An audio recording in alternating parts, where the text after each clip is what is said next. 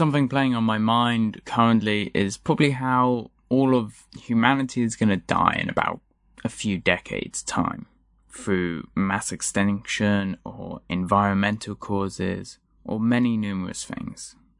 And it is no surprise that Studio Ghibli films are about the environment.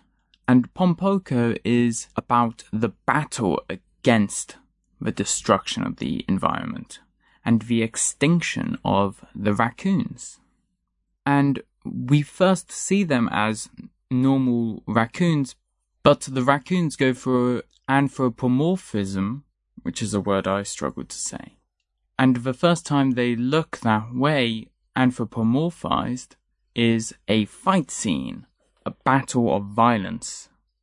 And it's a very funny battle. It's got good action and good comedy in it. So the first time we see the raccoons as humans are, are as violent animals. That's an important link, and that link continually comes up about the raccoons being compared to humans and how humans are reacting to this environmental change.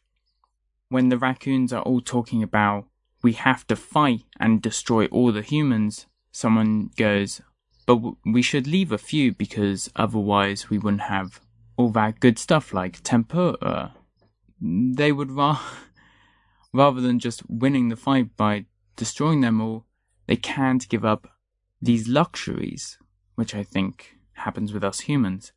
Later on in the film, one of the raccoons, I want to say his name is Bento, he compares the raccoons and the humans as the same being, saying the humans are just as tricky as the raccoons and some of the raccoons survive but many die. And this may all seem quite depressing. That if if we are all to die in a few decades, that's sad. But what Pom Poko shows is this happy community that fight and work together and celebrate. They go through lots of lows, but there's lots of highs for them too. It's not just a this is awful forever. Even if it turns out that way, they live their lives the best they can and with joy. And that's quite uplifting. Thanks for listening.